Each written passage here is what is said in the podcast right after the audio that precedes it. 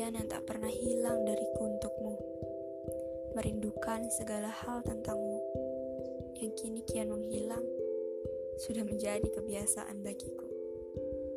Kebebasan merindu yang tak pernah terbatasi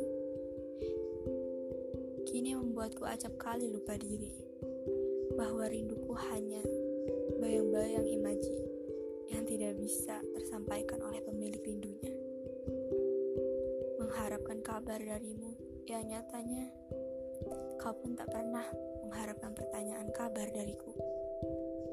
Mengenang masa lalu adalah jalan pintasku untuk mematahkan rindu yang berlebihan. Mengenang dirimu yang dahulu tak pernah lupa memastikan diriku bahwa aku baik-baik saja.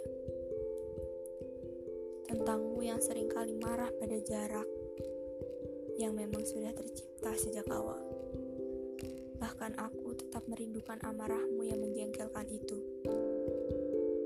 Tentang duniamu hari kemarin yang kau bilang tidak baik-baik saja. Merindukan setiap pesan-pesan singkat yang kau kirimkan. Merindukan kekesalanmu padaku yang menurutmu aku tidak pernah bisa memahami dirimu. Kini, semua kerinduanku harus kuakhiri cepat-cepat. Tidak, ini akan menjadi menara rindu yang kokoh. Menunggu kabar yang tak mungkin datang, berharap kisah bisa diulang.